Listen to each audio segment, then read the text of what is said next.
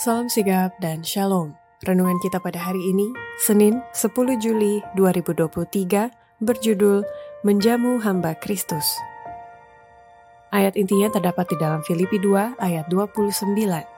Jadi, sambutlah dia dalam Tuhan dengan segala sukacita dan hormatilah orang-orang seperti dia. Pena Inspirasi menuliskan yang dimaksud dengan judul renungan kita pagi ini, Menjamu Hamba Kristus, adalah sebuah panggilan kehidupan yang praktis agar kita senantiasa menunjukkan sukacita pelayanan sebagai faktor yang menunjang kebahagiaan sejati dan sarana untuk memulihkan hubungan kita secara vertikal kepada Tuhan dan horizontal dengan sesama sebagai berikut. Pertama, metode yang dipakai menjamu hamba Kristus adalah memberi tumpangan kepada setiap orang yang memerlukan pemondokan.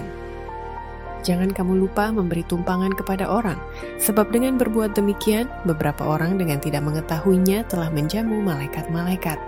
Kata-kata ini tidak kehilangan maknanya sepanjang masa silam. Bapa kita di surga masih tetap menempatkan kesempatan di jalanan anak-anaknya, yaitu berkat-berkat terselubung, dan mereka memanfaatkan kesempatan ini menemukan kegembiraan besar. Kedua, Metode yang dipakai menjamu hamba Kristus adalah menunjukkan perilaku yang tidak mementingkan diri.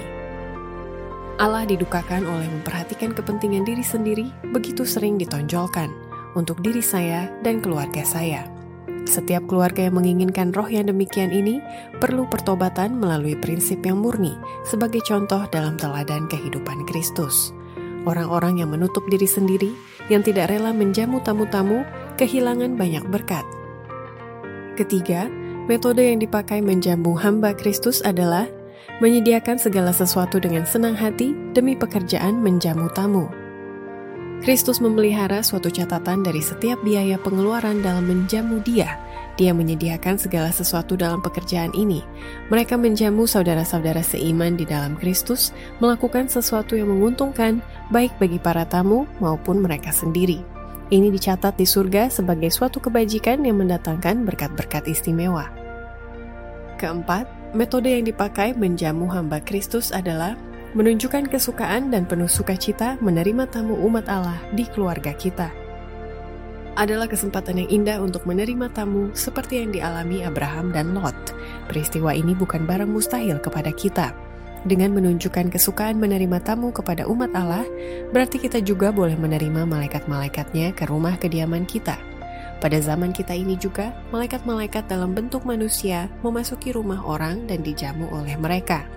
Dan orang-orang Kristen yang hidup dalam terang yang dipantulkan dari wajah Allah selalu disertai oleh malaikat-malaikat yang tidak tampak oleh mata. Dan malaikat yang kudus ini meninggalkan suatu berkat dalam rumah tangga kita. Demikianlah renungan kita pada hari ini. Kiranya Tuhan memberkati kita semua.